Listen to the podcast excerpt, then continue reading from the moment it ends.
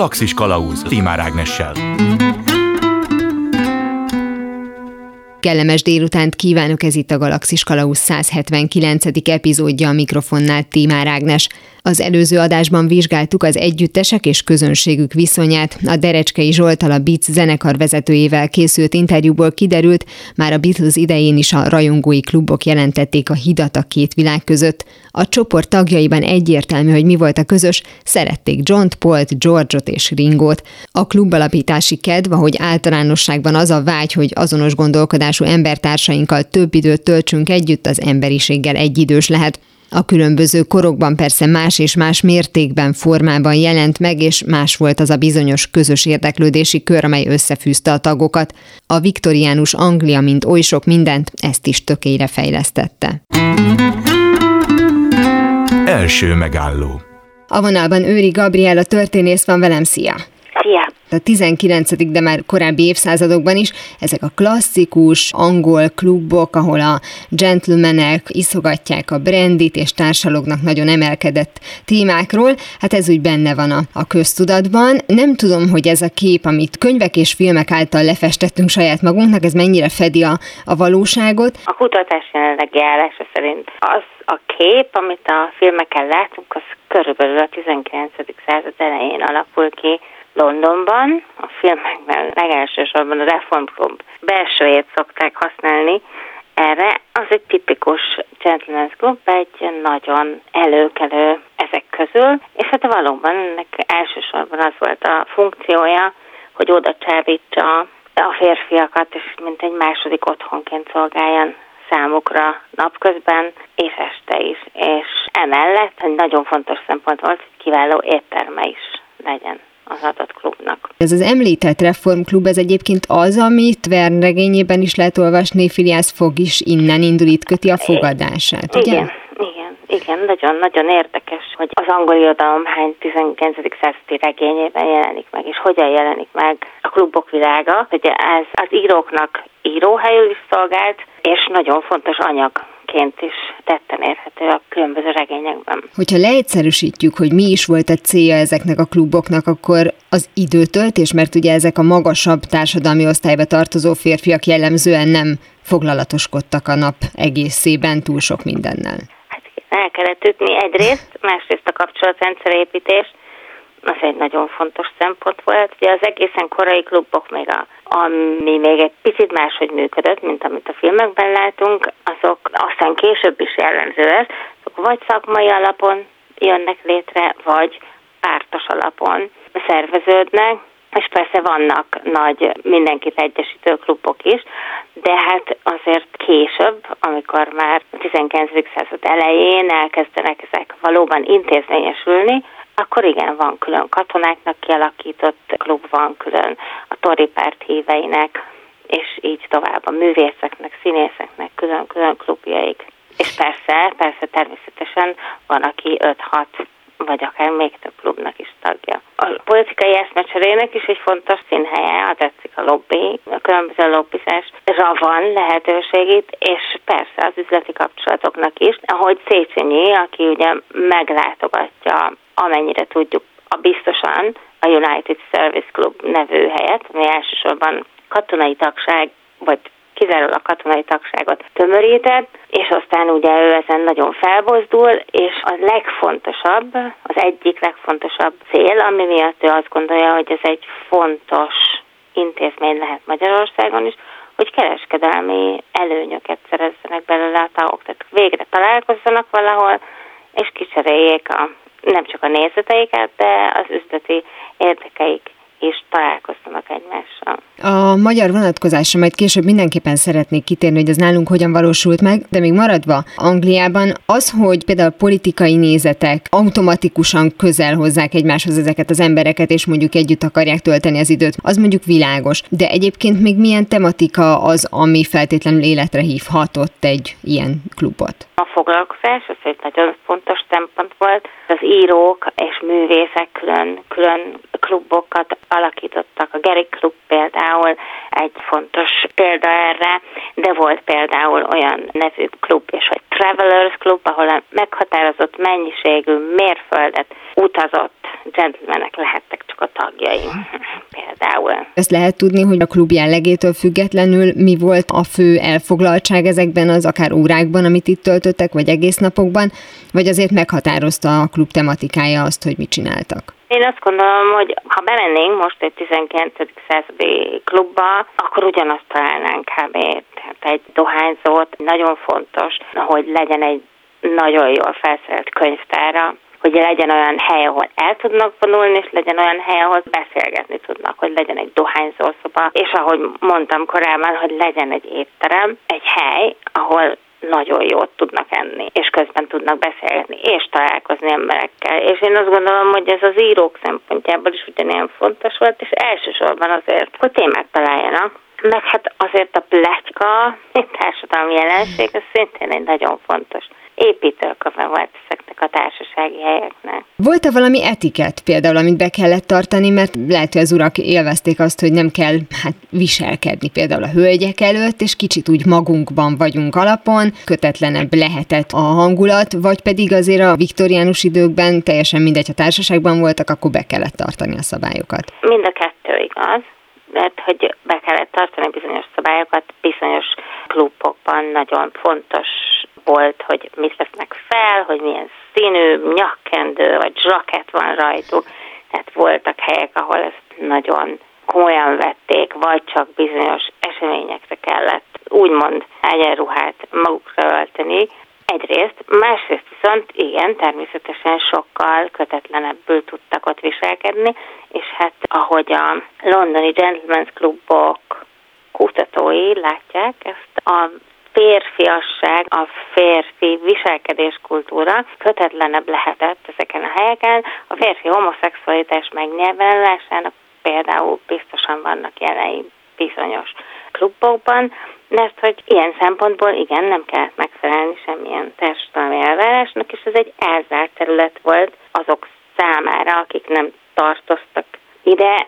Ez egy teljesen ismeretlen hely volt, ugyanakkor ők onnan kiláttak, tehát ami az utcán történt, az utcai események, azok ugyanakkor láthatóak voltak. Tehát ez egy nagyon érdekes, zárt rendszer volt, nem csak a szokások miatt, hanem nyilván természetesen itt azért iszonyú magas tagdíjakat vártak el a tagságról, hogy fenntarthassák ezt a színvonalat egyrészt, és másrészt, hogy megszabják, hogy ki juthat be. A klub élet az a falakon belül folyik, és azt is várták el nagyjából, hogy az ott is maradjon. Tehát ez mindig nagy botrány volt, hogyha már pedig kijutott, mert sok-sok újságíró, író dolgozott ebből, hogy mi folyik egyes klubok falain belül. Az angol klubok esetében az, hogy egyáltalán klubok voltak, azért ez jellemzően egy városi jelenség volt? A Gentleman's Club meghatározás azt elsősorban a londoni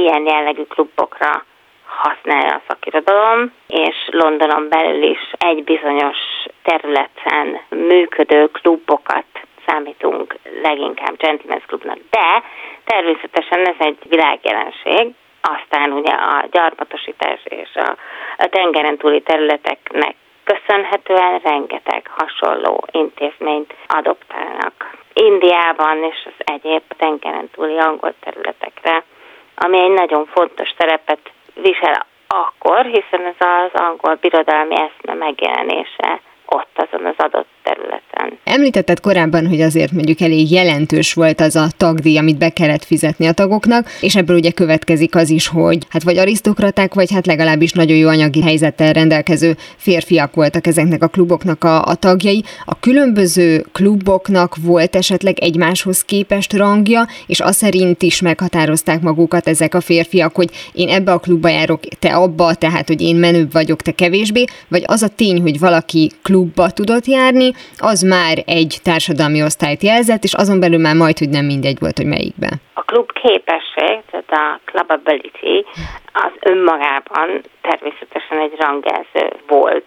Igen, itt elsősorban az arisztokráciáról és a felső középosztályról beszélünk, de ez egy jelenlévő probléma volt, mindkét fél részéről, hogy a, az újonnan bekerült, meggazdagodott középosztályi tagok és az úgymond születési arisztokrácia képes-e egymással egyenrangúként viselkedni, vagy sem. Másrészt pedig az, hogy melyik klubhoz csatlakozott egy adott személy, hát azt meghatározhatta természetesen a foglalkozás, az érdeklődés köre, a párt szimpátiája, de hát a legrangosabbak úgymond beleszülettek egy-egy klubtagságba, de hát a Reform Club, vagy a Gerik, vagy a White Club, ezek a legkorábbi és legrangosabbak közül valók, vagy az általánom, megszületett a fiú örökös, és várólistára került rögtön. Az apukák ezt fontosnak tartották, mert igen, volt, hogy ez egy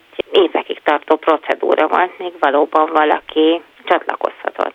Tehát ugye ennek egy nagyon fontos a várakozás, és az, hogy nem engedünk be mindenkit bármikor, bármennyiért, ez szintén egy nagyon fontos presztis szempontból minden klub számára. Ma iskolára meg óvodára várnak éveket. Így, így van. meg... Hasonlóan, igen. Egyébként voltak beavatási szertartások, vagy aki automatikusan mondjuk öröklés útján hozzájutott ehhez a tagsághoz, és azt mondták, hogy lejárt a várakozási idő, akkor holnap kezdhetsz. Nem, tehát a választási procedúra, vagy a szavazási procedúra, azon mindenkinek át kellett esnie. Az úgynevezett kigolyózás, tehát hogy golyók, fekete és fehér golyóval szavaztak egy adott tag felvétele vagy felnemvétele esetén, tehát tartottak egy választmányi közgyűlést, és ott ennek mindig megvolt az ideje határozó, hogy meddig kell jelentkezni, megvolt a jelöltek listája, kiakasztották az adott helyre a klubban, tehát mindenki tudta, hogy ki vár éppen felvételre, és szavazni kellett ebben a bizonyos szavazógépben a golyókkal, és aztán a végén egyszerűen megszámolták a fehér és a fekete golyók arányát, és így értesítették a felvételre váló tagot, hogy akkor járhat-e, befizetheti-e a tagdíját, vagy nem. De ez képest egy pápa választás még egyszerűbbnek tűnik. Az, hogy mennyit kell várni, az is jelezte mondjuk az adott férfinak a társadalmi rangját. Ez azért jutott eszembe, mert a királyi család férfi tagjai esetében például nem tudom, hogy épp hogy elvárt volt, hogy valamilyen klubnak, esetleg több klubnak a tagjai legyenek, vagy pont, hogy tilalmas volt az esetükben. Hát ez egy jó kérdés. Nem tudom megmondani, de azt gondolom, hogy mint ahogy Magyarországon, a magyarországi klubok esetében is voltak úgynevezett dísztagok, tehát voltak speciális tagi státuszok, az könnyen lehet, hogy a királyi családtagjai úgymond hivatalból bejárhattak bármelyik klubba, ahova jól esett, ennek ellenére természetesen rendes tagként jelentkezhettek. Azt tudom, hogy a magyarországi kaszinóknál ez egy nagyon fontos szempont volt, hogy kik szerepelnek a dísztagok listáján, tehát a dísztag, a rendes tag és az úgynevezett látogatótag volt az a három tagsági kategória, ami alapján be lehetett járni a klubba, vagy használni lehetett a klubot igazából. Nézzük is meg akkor a magyar példát, ugye Széchenyi neve már szóba került, lényegében ő hozta el ezt a világot, vagy ő mutatta meg a magyar arisztokráciának, vagy felső társadalmi osztályba tartozó férfiaknak, hogy hát amikor amúgy is el kell ütni valamivel az időt délután, akkor lehet ilyen módon is?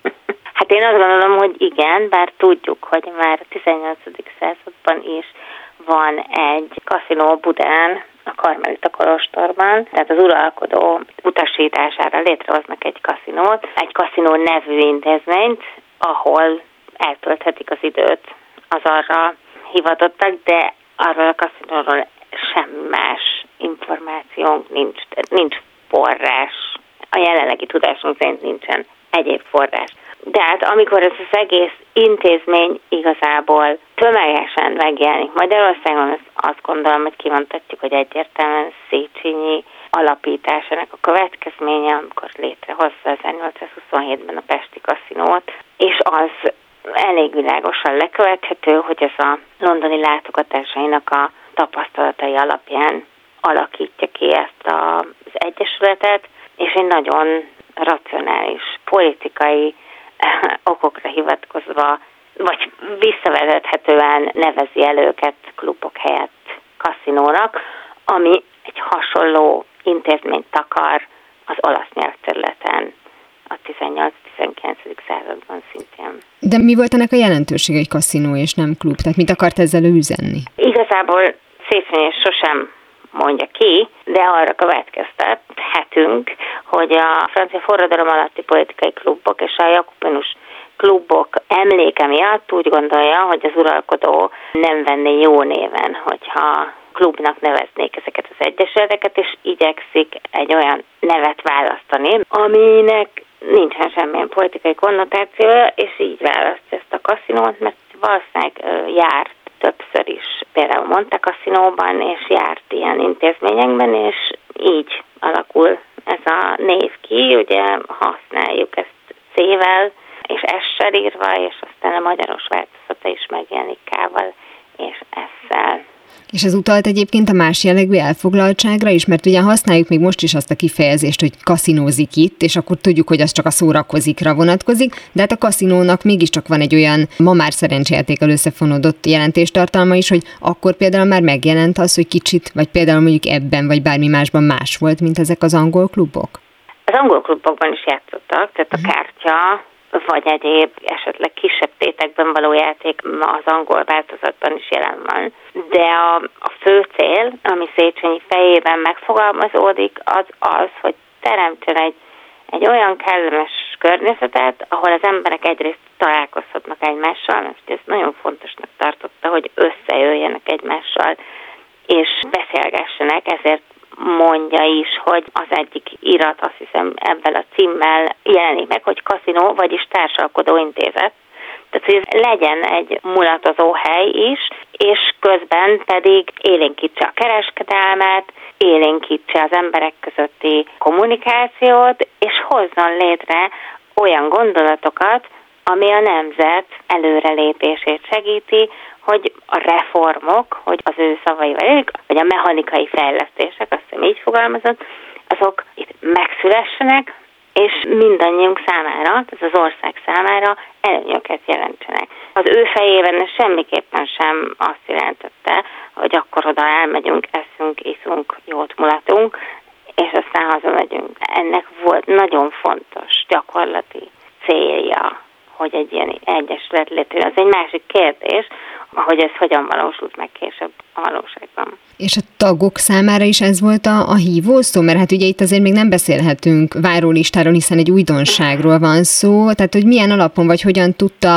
hát becsődíteni oda a, a számára fontos embereket? Hát nem ment könnyen, tehát hogy uh, ahogy ma sem, gondolom, hogy ez egy könnyű folyamat lenne, hogy egyrészt fizetniük kell, tehát az ő tervei szerint 100 embernek 100 forint tagdíjat kellene fizetnie ahhoz, hogy fenn lehessen tartani egy ilyen intézményt, ahol jó borok vannak, ahol van egy kellemes vendéglő, és ami nyitva van reggeltől estig, és ott lehet nem csak társalogni, de levelet írni például, a levelezést lebonyolítani, tehát mint egy kvázi postahivatalként is működjön, és hát szórakozni, akár kártyázni is lehet. De hát ez nem volt egy könnyű folyamat, nyilvánvalóan a saját személyes varázsa is kellett ahhoz, hogy a megszólított az ő számára egy pontos listával, azt hiszem egy 45 nevet tartalmazó listával állt elő, hogy kiket kellene meggyőzni arról, hogy csatlakozzanak. És hát ez körülbelül 1925 körül jelenik meg, azt hiszem, a naplóban először ez a gondolat, és hát 27. augusztusában nyílik meg a Pesti Kaszinó, tehát nem volt ez egy gyors gyors folyamat, hogy meggyőzze a megfelelő számú embert, hogy ez egy támogatandó cél. Úgy mondtad, hogy aztán ez már más dolog, hogy mi lett belőle később, tehát hogy valamelyest alakult az eredeti elképzeléshez képest. Mennyiben, tehát hogy eltorodott a szórakozás irányába, vagy máshogyan tematizálódott? Az a probléma a magyarországi kosztinókkal, hogy a, a forrás adottságai elég gyengék. Ellenben az angol Gentleman's Clubokkal ugye maguk az intézmények sem maradtak fel, így az intézményi irattárak, levéltárak sem maradtak fel. Tehát amit tudunk a belső életükről, az meglehetősen hiányos, de azt feltételezhetjük, hogy a Széchenyi által fontosnak tartott eszmék nem feltétlenül jelentek meg minden kaszinónak nevezett egyesületben a későbbiek során. Amit én részletesebben kutattam, az a két világháború közötti pesti kaszinók, és ott nagyon jól látszik, hogy mennyire különböző egyesületek nevezik magukat kaszinóknak, szakmai alapon szerveződő létrejön orvoskaszinók, többféle katonai kaszinó is, de ezen belül például az országos tisztikaszinó, az egy nagyon komplex, ma azt mondanánk, egy, egy művelődési házként létezik a két világháború között. Múzia van, tánciskolát működtet, szabósága van, cipészműhelye. Ezzel szemben például a postások számára is nyílik két kaszinó, az egyik sokkal inkább önsegélyezéssel foglalkozik, tehát megalakulnak, és amellett, hogy oda járnak szórakozni, amellett megteremtenek olyan alapokat, hogy támogatni tudják a tagjaikat, hogyha haláleset történik a családban, vagy hogyha betegek lesznek. És a másik postás kaszinó ezzel szemben például, mint egy szakszervezetként érdekképviseletet jelent a postás tisztviselőknek. Szóval nagyon sokféle változat alakul aztán ki a 20. században, de ha csak a kaszinó alakulásokat tekintjük egészen 1827-től, a második világháború végéig, akkor azt látjuk, hogy ez szépen lassan csordogál le a társadalom felső rétegeiből lefelé, és aztán már a 19. század végén munkás kaszinók is jönnek létre. És aztán megjelennek a nőkaszinók is, nem sok, de van belőlük.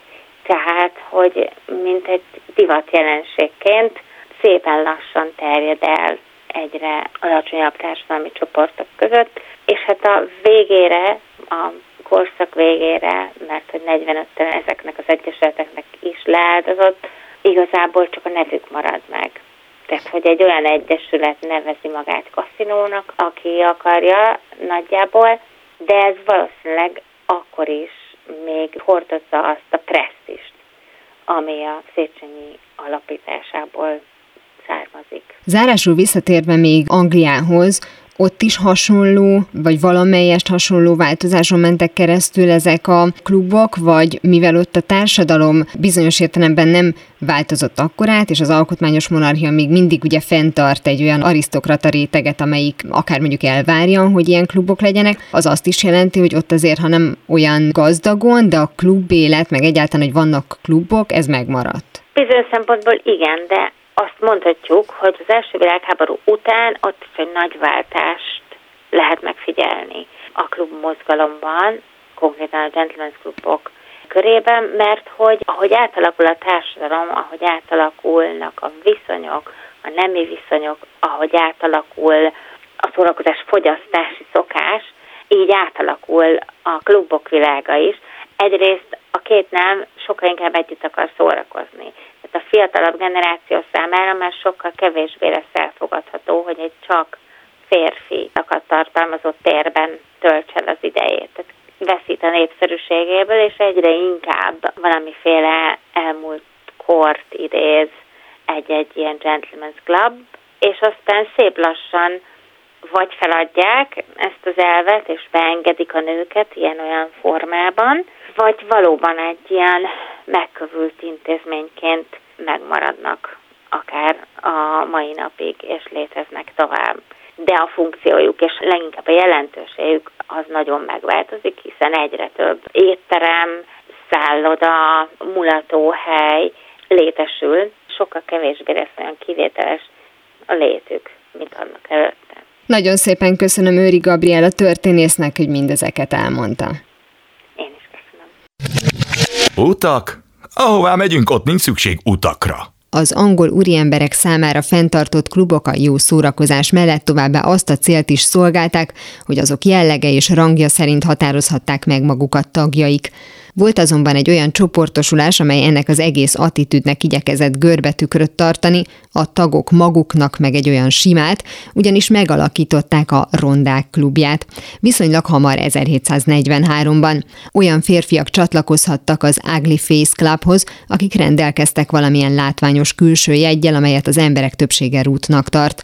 Lehetett az a gülőszem, vagy a krumplior, bibircsókok, púpok esetleg. A sértő jelleg azért nem értelmezhető, mert a tagok maguk jelentkeztek. Továbbá elvárás volt, hogy az illető aglegény legyen, ha megnősült, tag maradhatott, de fizetnie kellett. A Liverpooli Rondák klubja tíz évig működött, de mondhatni kontinenseken átívelő híre volt, hiszen később a világ különböző pontjain újabb és újabb hasonló tematikájú tömörülések alakultak. Az 1879-ben szerveződött olasz csúnyák klubja például még ma is működik. Hamarosan folytatódik a galaxis kalauz, arról is beszélgetünk majd, hogy vajon a szépség tényleg szubjektív fogalom-e, vagy mégiscsak van mértékegysége. Galaxis kalauz Timár Ágnessel. Ez itt továbbra is a Galaxis Kalauzén Tímár Ágnes vagyok. Az előző fél órában Őri Gabriella történésszel beszélgettem a 19. századi angol klubokról, illetve azok magyarországi változatairól. A különböző tematika köré szerveződött csoportok között megtalálható volt a Rondák klubja is, amelyet ugyan viccnek szántak az alapítók, de tény, hogy a tagok nem számítottak a korszak legvonzóbb aglegényei közé. Ilyenkor szoktuk feltenni a kérdést, hogy mégis ki dönti el, hogy mi számít szépnek, vonzónak, meg persze a jól ismert fordulatokkal nyugtatjuk magunkat, hogy a szépség szubjekt, szubjektív, és persze belülről fakad, de vajon tényleg így van? Nincs olyan külső jegy, amelyre mégis egyöntetően azt mondanánk, hogy na, ez mindenkinek tetszik. Ha konkrét pont nincs is, pontok összessége talán van. Amerikai kutatók önkéntesek bevonásával vizsgálták az emberi arcot, kiderült, hogy a szépséget alapvetően két arányszám határozza meg, Függőleges irányban vizsgálva azok az arcok bizonyultak a legszebbnek, amelyeknél a szemek vonala és az ajkak közötti távolság a teljes archosznak körülbelül a 36%-a volt, vízszintesen a szemek távolságának és az arc szélességének az aránya volt lényeges, ez körülbelül 46%-nál bizonyult optimálisnak. Ezek az arányok amúgy éppen az átlagos arcnak felelnek meg, vagyis nem állíthatjuk, hogy egyértelmű választ kaptunk a kérdésre, van-e mérhető szépség, de hogy vannak rá vizsgálatok, az tény, ahogy az is, hogy a külső megjelenés általánosságban nemenként eltérő fontossággal bír. Második megálló a vonalban Puc Ádám, a Pécsi Tudományegyetem általános és evolúciós pszichológia tanszékének adjunktusa evolúciós pszichológus van velem. Jó napot kívánok! Jó napot kívánok, üdvözlöm a kedves hallgatókat is. Az előzőekben szó volt arról, hogy vannak azért talán tudományos mérések arra, hogy mi is a szépség. Egy szóval ne nyugtassuk magunkat azzal, hogy a szépség a szubjektív, valamilyen szinten mégiscsak mérhető? Bizonyos szempontból vannak szubjektív elemei természetesen, de az evolúciós pszichológusok valóban amellett törnek láncsát, hogy vannak olyan korokon és kultúrákon átívelő standardok, amelyeket mindenki vonzónak talál az emberi arcon, illetve testen. És ilyenek például ezek a szimmetrikusság, a populáció átlagához való hasonlóság, vagy a különböző nemi hormonmarkerek az emberi testen és arcon. Ezt úgy kell elképzelni, mintha lenne egy, egy ilyen közös nevező, amely univerzális. Például gondoljunk abba bele, hogy igazából teljesen mindegy, hova megyünk ezen a planétán, hogyha meglátunk egy kelésekkel teli, foghíjas, szemét, akkor nem biztos, hogy az az első gondolatunk, hogy fú, de szívesen kerülnék közelebb ehhez a személyhez. Igaz? Tehát, hogy a, a fizikai vonzerőnek vannak ilyen minimumai, ilyen minimum standardjai, és a kultúra pedig ezekre pakolja rá a saját kis fűszereit, ha úgy tetszik. És valóban a humán antropológusok ugye rengeteg különböző kultúrában írták le azt, hogy milyen változatos dolgokat találnak, vonzónak ott az emberek, például a maorik testfestését, vagy a lótuszlábat ugye Kínában. Viszont evolúciós pszichológusok arra mutatnak rá, hogy ezek valójában úgynevezett másodlagos vonzerő szignáloknak tekinthetőek, tehát nem azért vonzóak, mert hogy valóban az adott személynek valamilyen genetikai minőségét vagy rátermettségét reklámoznák, hanem egész egyszerűen a társadalmon belül elfoglalt pozíciójáról adnak egy visszajelzést, vagy a, a vadászati sikerességéről, vagy hasonlókról. És ezért találják ezeket vonzónak az adott kultúrában. Az ön által említett foghíjas példa az elgondolkodtatott, hogy vajon ez az alap elvárás része, vagy ez már a, a fűszer, ahogy szintén ön mondta, mert hogy ha jól tudom, akkor talán a japán kultúrában volt egy időszak, hogyha feketére festették a nőknek a fogát, akkor az kifejezetten vonzó volt, tehát most meg, hogyha látnánk valakit csupa fekete foggal, akkor elmen a kedv, hogy megismerkedjünk vele közelebbről az, amit ön hozott föl példának, az nem inkább egy ilyen mélyebb jelentés tartalommal bír, hogy feltételezzük, hogy az illető mondjuk nem higiénikus, tehát hogy már plusz információkkal látjuk el, és ez ilyen szempontból akkor mégiscsak az alapelvárásainkhoz kapcsolódik, mert hogy akármelyik nemről van szó, azt szeretnénk, hogyha az illető akár hosszú távon, akár rövid távon, de mondjuk higiénikus legyen, akár a saját érdekünkben is, vagy pedig ez már az a része, ami a civilizációhoz kapcsolódik. Így van, biztos vagyok benne, hogy az említett japán hölgyeknek azért egészséges fogaik voltak, hiába lettek mesterségesen befestve. Tehát valóban, ahogy ön is említi, ezek a, a jelzések, amelyeket mi vonzónak találunk, így univerzálisan, ezek valóban a személynek a, az egészségi állapotáról adnak egy számot, a fertőzésektől, patogénektől való mentességéről, illetve ezzel összefüggésben a jó genetikai állományáról, a jó immunrendszeréről, amelyek ugye őt képesek megmenteni, vagy megóvni ezektől a különböző betegségektől. Említette ezeket a bizonyos genetikai jegyeket, itt most egész egyszerűen arról van szó, hogy azt találom én vonzónak, akivel úgy gondolom, hogy a fajfenntartás feladatát el tudjuk látni. Így van, tehát ahogy említettem, az univerzális vonzerő szignálok között megtaláljuk ezeket a nemi hormonmarkereket. Ugye ez a nőknél az ösztrogén hormont jelenti, a férfiaknál a tesztoszteron hormont, természetesen mind nőben, mind férfiban van mind a két hormonból, az arányok különbözőek, és azért mondhatjuk, hogy ezek összefüggésben vannak a genetikai minőséggel, mert ezeket a hormonokat különböző toxikus melléktermékeik miatt gyilkos hormonoknak is szokás nevezni. Nem kell tőlük megijedni, de arra utal ez a kifejezés, hogy a másodlagos nemi jellegek kialakítása érdekében ezek a hormonok tulajdonképpen nem tesznek mást, mint elvonnak erőforrásokat a szervezet homosztatikus funkcióitól, ugye az életben létfenntartó funkcióktól, és ebből következően van a költséges jelzés szignál elmélet Zahavi után szabadon lehet azt kijelenteni, hogy azok a személyek, egyének, egyedek, ha most állatvilágot is ide vesszük, amelyek képesek ilyen nagyzoló, elaborált, másodlagos nemi jellegek kialakítására, most egy konkrét példákat is hozzak, ugye a férfiaknál ilyen lehet például, hogy a maszkulin arcberendezkedés, ez a markáns áll, kiugró járomcsont, szemöldökeresz, társai, a fejlett izomzat, a nőknél ilyen lehet szinte az arcra az ösztrogén jellegek, a tehát ajkak, nagy szemek, a pisze orr, illetve a testen a keskeny derékcsípő arány, a hosszú egészséges haj, tehát ezek mind-mind olyan jelzések, tesztoszteron, illetve ösztrogén markerek, amelyek arra utalnak, hogy a viselőjük elég jó génekkel kell, hogy rendelkezzen ahhoz, hogy ezeknek a kialakításának a költségeit képes legyen fedezni. Innen az az összefüggés, hogy azokat a személyeket, akik ilyen látványos, másodlagos nemi jellegeket viselnek magukon, vonzóbbnak látjuk. Természetesen ez nem azt jelenti, hogy most aki például férfiként nem a maszkulinitásnak a szótári definíciója, az csak sikertelen lehet.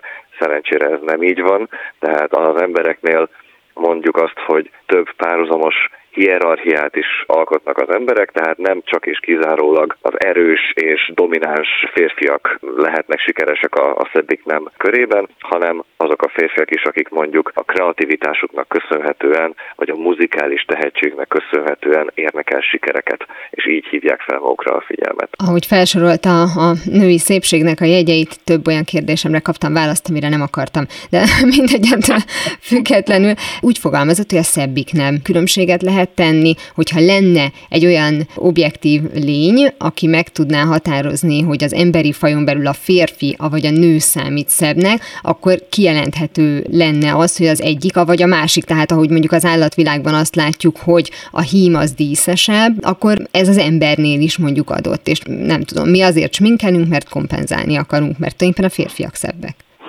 nagyon hízelgő, minden férfi társam nevében ezt megköszönjük ezt a bókot. Mindemellett, sajnos vagy nem sajnos, de a kutatások azt igazolják, és ez is kultúrközi univerzálé, ha úgy tetszik, hogy az adott kultúrán belül, kultúrák között is mindig fizikailag vonzóbbnak ítélik a nőket, mint a férfiakat. Most azonos korosztályt vetünk össze, jó? Tehát mondjuk 20 éves nőket 20 éves férfiakkal, vagy 30 éves nőket 30 éves férfiakkal. Az 50-es korosztályban már nem lennék ennyire biztos, de a nők reproduktív aktív időszakában, tehát a, mondjuk a 20 éves kor elejétől a menopauzáig terjedő időszakban biztosan azt az eredményt kapjuk, hogy jó néhány ponttal szórás tartományjal vonzonnak ítélik a megítélők a nőket, mint a férfiakat. Ennek egyébként valóban, ahogy ön is említette, az állatvilágban épp az ellenkező példáját látjuk, és ez elsőre egy paradoxon lehet, hogy hogy lehet az, hogy a, az állatvilágban a hímek a díszesebbek, az embernél pedig mégis a, a nőket illetjük a szebbik nem kifejezéssel. Óriási különbség az állatvilág és az ember között az előbb említett menopauza. Nagyon érdekes, hogy a legközebbi rokonainknál, a csimpánzoknál például nincs ilyen, hogy menopauza.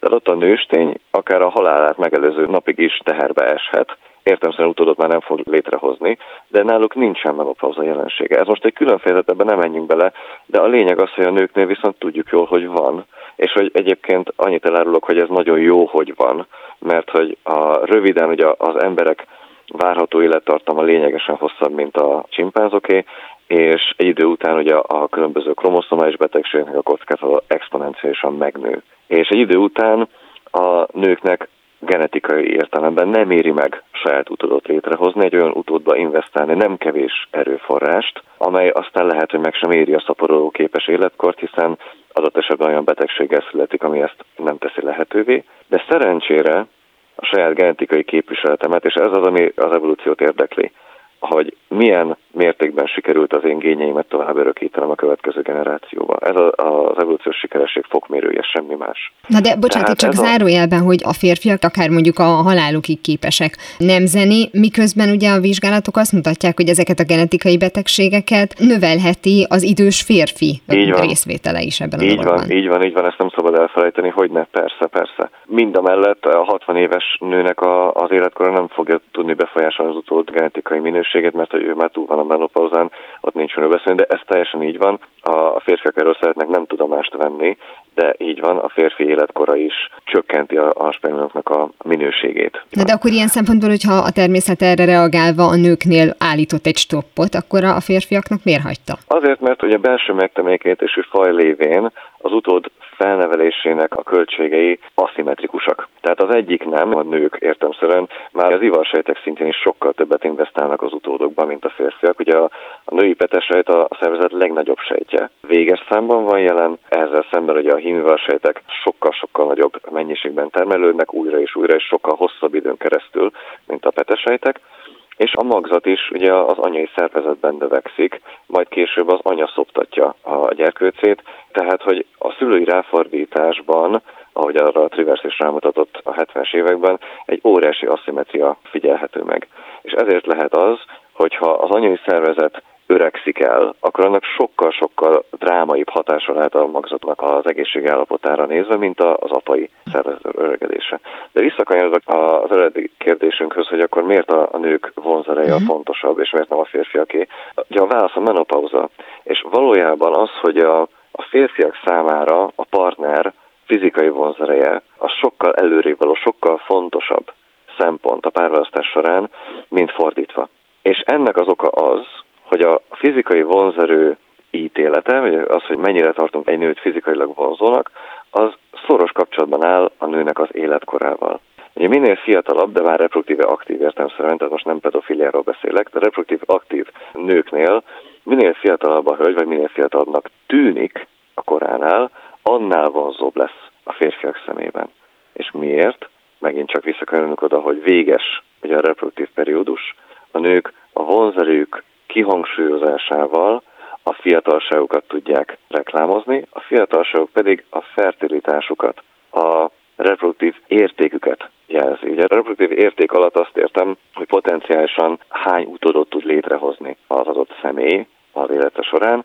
Könnyű belátni, hogy egy 20 éves nő potenciálisan több utódot tud szülni a férfinak, mint egy 40 éves nő. És ezért lehet az, hogy a férfiak vele születetten preferálják a saját képest fiatalabb partnereket, a nőknél pont fordítva. Tehát a nők esetében ez a reproduktív érték kihangsúlyozása a szépségen keresztül történik és ezért van az, hogy a férfiak érzékenyek ezekre a jelzésekre. Hogyha ebből indulunk ki, hogy a vonzalom alapja milyen legbelül ahhoz köthető, hogy vajon az illetővel minél inkább ki tudjuk maxolni a fajfenntartást, elnézést a kifejezését, akkor abból nem következik megint az, hogy elvileg a férfinak kéne objektíven, hogyha ez értelmezhető, szebbnek lenni, hiszen egy nő kevesebb utódot tud a világra hozni az élete során, mint mondjuk egy férfi, tehát a férfinak az a célja, hogy minden minél több nőnek tessen meg, a nőnek elegendő, hogyha kevesebb vagy annyi partnernek tetszik meg később, akivel aztán mondjuk monogám kapcsolaton belül, de időről időre utódokat tud létrehozni. Nagyon jó, így van. Pontosabban nem így van, de a kérdés az nagyon-nagyon jó. Tehát a nők párválasztásában pedig azt látjuk, hogy ott a leendő partnernek a, az ambíciózussága, az erőforrások birtoklásának a, a lehetőség, a dominancia, az, ami nagyon-nagyon fontos. Illetve nem azt mondom, hogy ez a legfontosabb szempont, tehát hogy most összeérnek egy ilyen listát, hogy kinek mi a fontos a, a párválasztás során, akkor nemtől függetlenül a legelső szempont valószínűleg a szerelem lenne. De aztán lennének egy idő után nevi különbségek is, és lehet, hogy ez nem a top 10-es listába kerülne bele, de az biztos, hogy a nők esetében előkelőbb helyet foglal el a partner státusza, erőforrásokhoz való hozzáférésének a képessége, mint a férfiak esetében.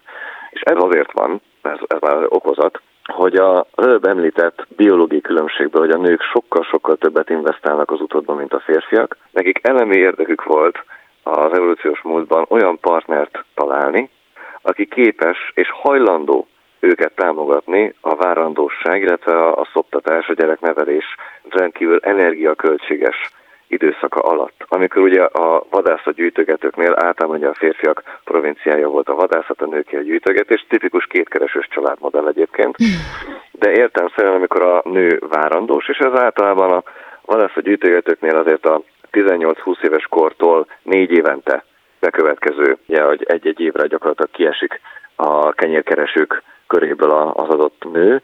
Tehát ebben az időszakban fokozottan rá van utalva a párjára, és természetesen a családtagjaira, a többi rokonára, az ő támogatásokra. A nő tehát olyan partnert keres, aki a megfelelő erőforrásokkal rendelkezik, ezt pedig a férfi hogyan tudja előteremteni? Úgy, hogy a férfiak között, többi férfival dominancia hierarchiában ugye vetélkedik. Tehát a, a nők olyan szignálokra érzékenyek a férfiakon, amelyek a férfinak a maszkulinitását, a dominanciáját, az erőforrásokhoz való kiváltságos hozzáférés képességét jelzik. Nem véletlen egyébként, hogy a magasabb férfiak általában sikeresebbek a párválasztás során, sőt, általában magasabb pozíciót töltenek be a munkaerőpiacon, jobban keresnek a magasabb férfiak. Ez első hallásra nagyon furcsa lehet, de hogyha belegondolunk abba, hogy a, a fizikai magasság szintén egy ilyen dominancia szignál lehet, akkor érthető, hogy miért választanak az emberek, akár tudattalan is vezetőnek egy, egy magasabb férfit, mint egy alacsonyabbat. És akkor felteszem ebből az is. Nincsenek alacsony vezetők persze, meg ott van Tyrion Lannister a trónok harcából, aki szintén egy rengeteg erőforrással bír, a családja révén természetesen. Akkor ebből az is következik, hogy a nő lehet, hogy hajlamosabb lesz arra, hogy folyamatosan foglalkozzon az esztétikummal, most csupa általánosságban beszélünk természetesen, míg a férfi ebben az esetben belátja azt, hogy nem kell az esztétikummal foglalkozni, ellenben sokkal inkább kell odaadóvá válnom, biztonságot nyújtóvá válnom, akár anyagilag, akár mentálisan, vagy ezek folyamatosan változnak, de azért ennyire pontosan nem generálják egymást. Generálják egymást, de nem ennyire direkt módon, illetve a férfiak is foglalkoznak a, a külcsinnel, természetesen. Mindazonáltal, hogyha most általánosítunk, akkor valóban a különböző kozmetikai termékeknek a, a zömét, azt a, a női közönségnek gyártják. Természetesen voltak, tudjuk jól korok, amikor a, a férfiak is legalább annyit sminkeltek, mint a nők. És mind a mai napig egyébként a férfiaknak a jó frizura például, vagy mostanában ugye a szakálnak a, az ápolása, ez nagyon-nagyon fontos, Sőt, ugye a, a megfelelő öltözék kiválasztása is nagyon fontos szempont a férfiaknál is. És ezáltal növelheti a férfi a vonzerejét. Két fő stratégia közül választhatnak a férfiak, hogy milyen igényeket szeretnének kielégíteni, ha úgy tetszik. Az evolúciós pszichológiának van egy nagyon frappáns válasz arra a retteget kérdésre, hogy mit akar a nő. Mi kell a nőnek? Az evolúciós pszichológia azt mondja, hogy két dolog. Jó gének és jó apák. Ugye a probléma az ott szokott kerekedni, hogy nem mindig ugyanabban a személyben koncentrálódik ez a két tulajdonság, illetve hogyha igen, akkor ezekért a férfiakért rendkívül nagy a vetélkedés a nők körében is, tehát szűkösek az erőforrások, ugye, hogy Darwin-t is megidézzük picit. Tehát, hogyha a jó génjeimet akarom én hangsúlyozni, akkor úgy fogok cselekedni, hogy kihangsúlyozom ezeket, akár úgy, hogy eljárok konditerembe, olyan szakállat növesztek, ha és amennyiben tudok, ugyebár olyan frizurát vágatok, rendszeresen járok szalonokba és, és társai, amelyel tehát kihangsúlyozom ezeket a maszkulin vonásaimat. Emellett az, hogy én megengedhetem magamnak, hogy heti vagy két heti rendszerességgel járjak fodrászhoz, és márkás ruhákban járjak, mutatkozzak, azzal mimet hangsúlyozom, a státuszomat, az erőforrásaimat. Ami meg szintén ugye egy vonzó jelleg, ez viszont már a jó apáknak lehet akár az indikátora, Ugye nem elég jól kinézni, meg márkás ruhákba járni, azt is bizonyítani kell a nőnek, hogy ezeket az erőforrásokat hajlandó vagyok megosztani vele, illetve innentől fogva majd az utódjaimmal is. Ugye gondoljunk bele, ennek az egyik legszebb példa az állatvilágban a nászetetés amikor ugye az énekes madarak hímjai hordják a nősténynek a különböző kis rovarokat, amiket éppen elcsíptek, ezzel biztosítva a nőstényt arról, hogy majd ők is milyen ügyesen ki fogják tudni venni a részüket az utódgondozásban. Hasonló módon zajlik ez a férfiaknál is, illetve az embernél, értelmszerűen kicsi komplikáltabb módon. Tehát mi nem egy hernyót rakunk le a, a választottunk elé, hanem meg, megajándékozzuk egy szár rózsával, egy dobott bombonnal, elviszük vacsorázni, és a többi, és a többi. De hogyha a hölgy biológus, akkor lehet, hogy nagyon örül neki, és nem ismerjük a belső poént. Tehát... így, így van, így van. Ha már az előbb említette Darwint, az interjúnk előtt beszélgetünk telefonon, és mondta, hogy Darwinnak volt azért ezzel kapcsolatban is egy határozott elképzelése, ez a bizonyos hölgyválasz, ami nem feltétlenül tetszett a kortársainak, hogy a nő dönt. Így van, így van. Hát valóban ugye a viktoriánus korban a teremtés koronája a férfi volt, és a, a nőnek a helye nagyjából a, a házi állatokkal, a kutyákkal egy szinten volt, és ebben a tudományos légkörben dobta le Darwin azt az atombombát, hogy tulajdonképpen a szexuális szelekciónak a motorja a hölgyválasz. Ez azt jelenti, hogy az, hogy a férfiak milyen jellegeket viselnek, az értelemszerűen a intraszexuális, tehát a nemen belüli a férfiakkal vívott párharcok is befolyásolják, de ezzel párhuzamosan az interszexuális szelekció, vagy a másik nemnek való tetszés, a másik nem figyelmének a felkeltésének a motivációja is befolyásolja ezeket a jeleket. Nem csak fiziológiai jelekre gondolok, hanem viselkedéses megnyilvánulásokra is. És például, mint ahogy beszéltük már korábban, hogy a nők és a férfiak szexuális stratégia ugye fundamentálisan eltér egymástól. A férfiak érdekeltebbek a mennyiségi stratégia követésében, hiszen a minél több partnerrel létesítenek szexuális kapcsolatot, az potenciálisan annál több utódot eredményez a számukra. Na most a párválasztás során viszont valóban a nő szava lehet döntő. Ezt is egyébként számos faktor befolyásolja, tehát például a, a választható korban lévő férfiak és nőknek az aránya. Tehát, hogyha ha kevesebb a populációban a férfi, akkor a férfiakért zajlik a versengés a nők között, és akkor a nők hajlandóbbak úgymond a rövid távú, rövidebb távú kapcsolatokat is létesíteni a férfiakkal, mert a férfiak, akik kevesen vannak, ugye ez a kereslet kínálat, klasszikus, akkor a férfiak befolyásolják ezt a, a skálát. Ha viszont a nők vannak kevesebben, akkor a, a nők érdekei érvényesülnek. És a nők érdekei az diktálják, hogy olyan férfi legyen mellettük, aki kitart mellettük, és segít nekik az utódgondozásban.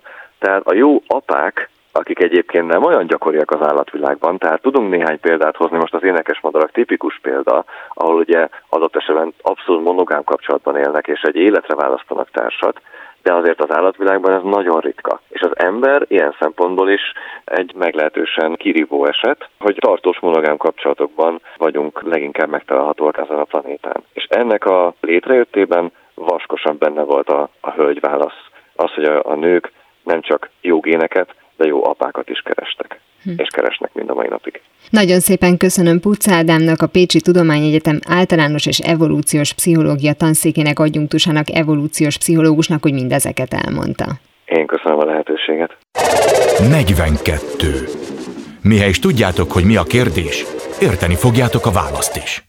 Ahogy Darwin hölgyválasz elmélete a maga korábban jellemzően hangos reakciókkal találta szemben magát, úgy napjainkban is vannak, akiket az átlagosnál jobban foglalkoztatnak a természettudós gondolatai, és szeretnének egészen közelről megismerkedni vele.